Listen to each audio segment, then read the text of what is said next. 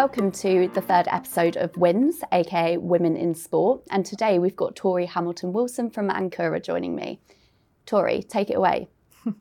Hi, thanks for having me. Um, so, I guess I'll just give a brief introduction about myself. Uh, I'm a forensic accountant uh, and a director in the disputes and economics team uh, at Ankura here in London. Um, I'm originally from Australia, so I've been in the UK for about two years now. Um, that time's absolutely flown by. It doesn't feel like that long, but no, I'm excited to be here. And I guess um, the main point of this podcast essentially is uh, to find out more about you and your connection to sport. So, what can you tell me about your personal connection to sport? Yeah, so I grew up playing um, a lot of different sports throughout school, uh, and my family were also really keen skiers. So, from the ripe age of three years old, I learned how to ski uh, up at Mount Buller, which is about three hours from Melbourne. Uh, and yeah, we spend a lot of our winters uh, up there skiing, and it was through that that I joined some of the the skiing clubs um, mm-hmm. that were there. When I sort of hit high school, I started competing in mogul events and slopestyle events. Uh, and it was after school that I looked to pursue sort of slopestyle events a bit more seriously. Um, yes, for those listening at home, uh, slopestyle is a freestyle event. Yeah.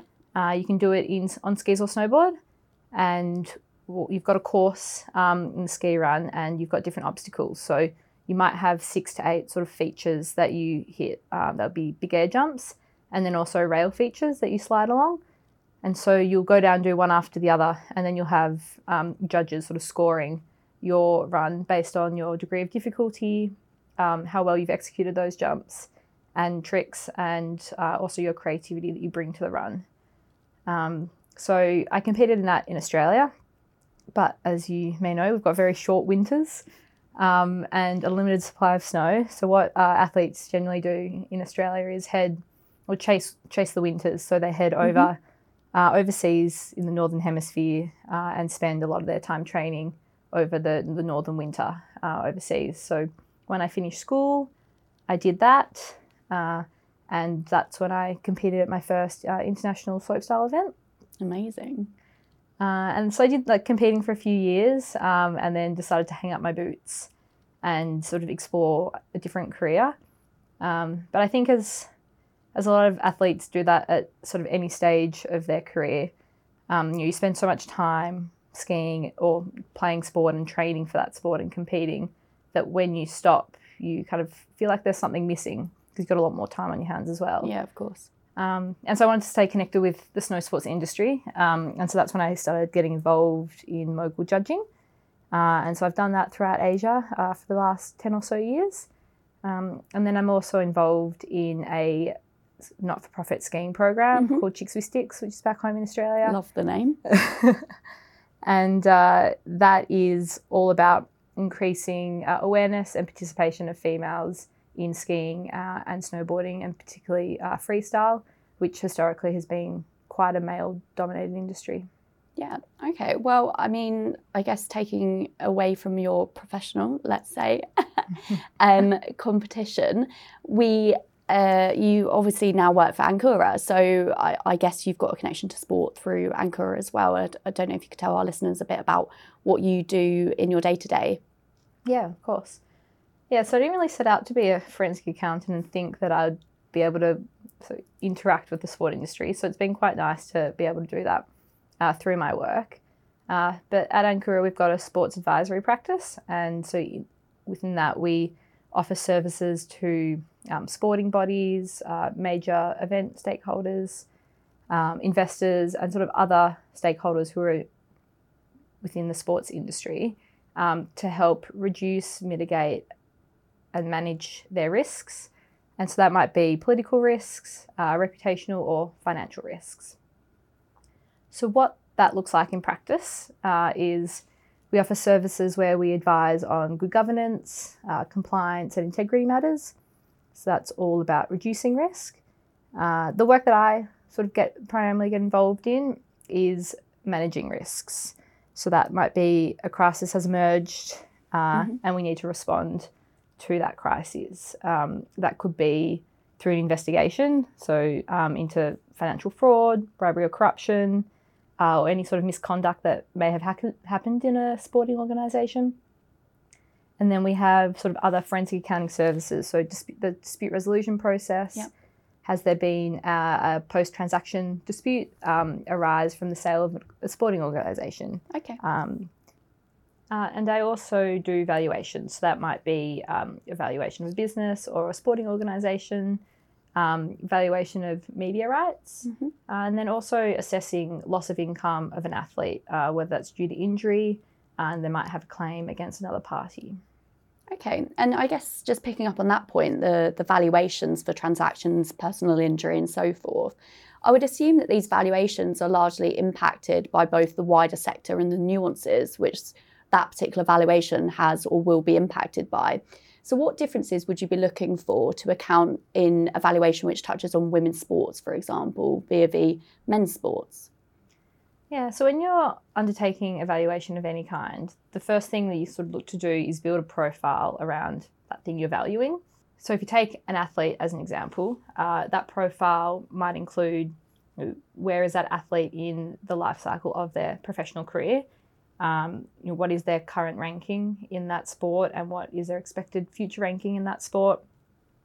What competitions do you think that they uh, are going to enter into Mhm. uh, and building sort of a model around that over the lifetime. You know, how long do you think they're going to be an athlete for? Uh, there's other considerations into you know how successful are they? Do they have sponsorship deals Yeah. or endorsements uh, that they receive? Um, and then also considering what might happen after that athlete's life. So, have they been really successful in their career that's enabled them to earn a different type of income following their um, sporting career? So, from all those inputs, you can sort of prepare an annual cash flow model to forecast out what you think the potential loss of earnings would be over the time period.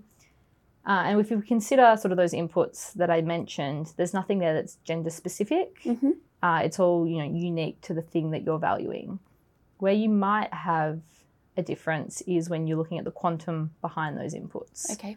So prize money, um, as a great example, you know, there's some sports where you do have pay parity between men and women. Um, you know, in more mature sports like tennis, uh, golf, and even the World Surfing League, um, there's equality there in terms of prize money between men and women. So you might not have that much of a difference between you know the quantum behind those inputs.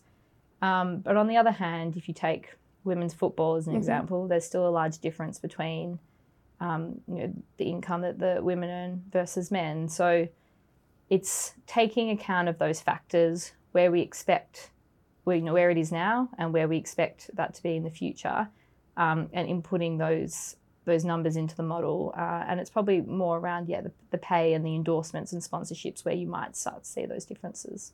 Okay, that's, um, that's super interesting for my benefit.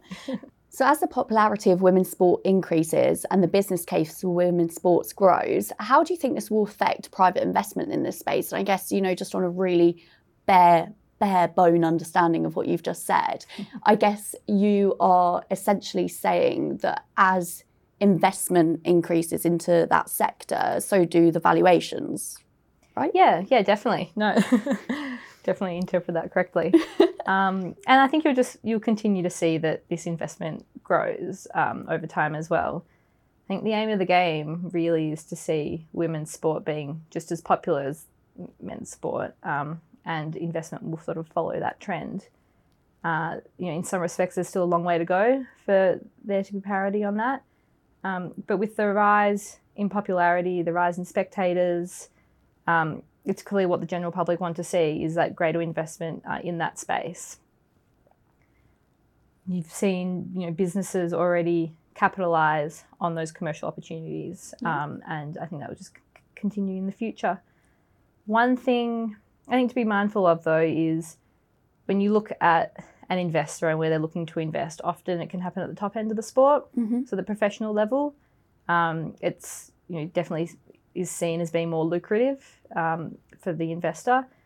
But without the grassroots programs, the feeder programs that develop athletes over time and prepare them to be professional athletes, you know, if you don't have the supply of athletes coming through, then once you get to the professional level, you might lack quality, you might lack participation numbers. Yep. Um, and so it's important that the investment is sort of spread out across the life cycle of the sport. Ma- makes a lot of sense to me. And um, I guess kind of shifting slightly to the focus of the questions, are there any key takeaways which you think should be reflected in the women's game or women's sports more generally, and or key changes you believe could contribute to an offering that could be better than what is currently offered by men's sports? I guess.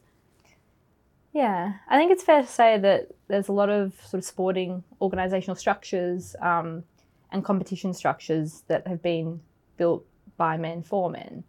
And with the rise in women's sport, you, you sort of see, well, we've seen them, you know, recently sort of retrofit what these structures, what they've already got around a new cohort. Uh, and that doesn't always work. Yeah. Uh, so there's potentially things amongst the structure um, that could change. I think there's a really great example in New Zealand. Uh, about four or five years ago, they made significant investment uh, into promoting the growth of females in leadership and participation of sport across the board. Okay. Uh, they've implemented some really great initiatives that Australia's been keeping sort of a close eye on how it's gone. Uh, I think it's been quite successful that Australia's now looking to do something of their own Yep. to promote that growth. Um, you know, and some of those initiatives simply just looking at what research is needed for the women's game versus the men's game. You know, at a basic level, we've got different genetic makeup, Yeah. and is there different research programs that need to be in place to better the females' game? So it's just those little things I think that you know adapting to the growth of women's sport um, that could be implemented to really improve the game overall. So I guess going back to your um, your role at Ankura in respect of you know investigations, financial misconduct, corruption, bribery, all of the juicy stuff, would uh, there be any changes that make a difference to the potential issues which arise with the men's sports in respect of those, for example, FFP corruption and other financial mishaps? And for those listeners who don't know what FFP means, financial fair play. Yeah, I think it's probably very sport dependent. Um, and also looking at the timeline of where the women's game is compared to the men's game. Yep. Um, you know, with the rise of these new up and coming sports, if we think of them as a, as a young business in its infancy, it's much easier to implement um, policies and processes from the get go and sort of communicate them to all the stakeholders that need to know to comply with them. It's much easier to do that uh, for a business in its infancy than it is for a mature business that it has had policies and processes in place for years um, and people know what they are and they might not adapt to change very well. So it's quite hard to change those policies. So I guess it's just an aspect there of just, you know, square peg, round hole and retrofitting women's sports into men's sports, which doesn't necessarily need to always be the case. No, no, it doesn't at all. Uh, and I think the women's game has the benefit of hindsight from the men's game in terms of, you know, it's been a, for some sports, it's been around for a long time, and you can sort of look at what they've, you know, the processes that they have in place, what's worked really well, what hasn't worked really well, and has caused sort of those issues. Um, and they can almost pick and choose parts of it that suit them Yeah. uh, and to develop those policies and hopefully prevent and mitigate some of the risks that um, have arisen in the men's game. Yeah, for sure. And I guess um, just to round off then, like what change would you like to see for women's sport in the near future? And I mean, this can go back to your skiing skiing career, but I mean, any anything really. Yeah, I think one thing that I personally noted when I was skiing was a lack of female sort of behind the scenes. So Yeah. a lot of the time there is focus on the athlete, um, and you can understand that because they're the ones in the limelight. They're the ones that you go there to watch. Um, but there's a huge team behind that athlete to help them get out on the playing field, you know, on that day. So, and specifically coaches. Um, there was a real lack of female coaches in snow sports when I was competing, and I know there still is today. I've got a few friends um, who I grew up skiing with who are now coaches, and um, I noticed over International Women's Day recently, um, they were all posting, and it's a great support crew for you know women as judges, but there's so few of them still. Yep. So what I would like to see is you know the growth in female representation across all levels of sport, um, and not just a push to see it at the athlete level. Well, here's hoping we see that change. Yes. And I'd just like to say, if anyone would like to come and share their story, you'd be very welcome to join me. And please do reach out if so. Until next time, keep your ears, eyes, and mind open for all the wins.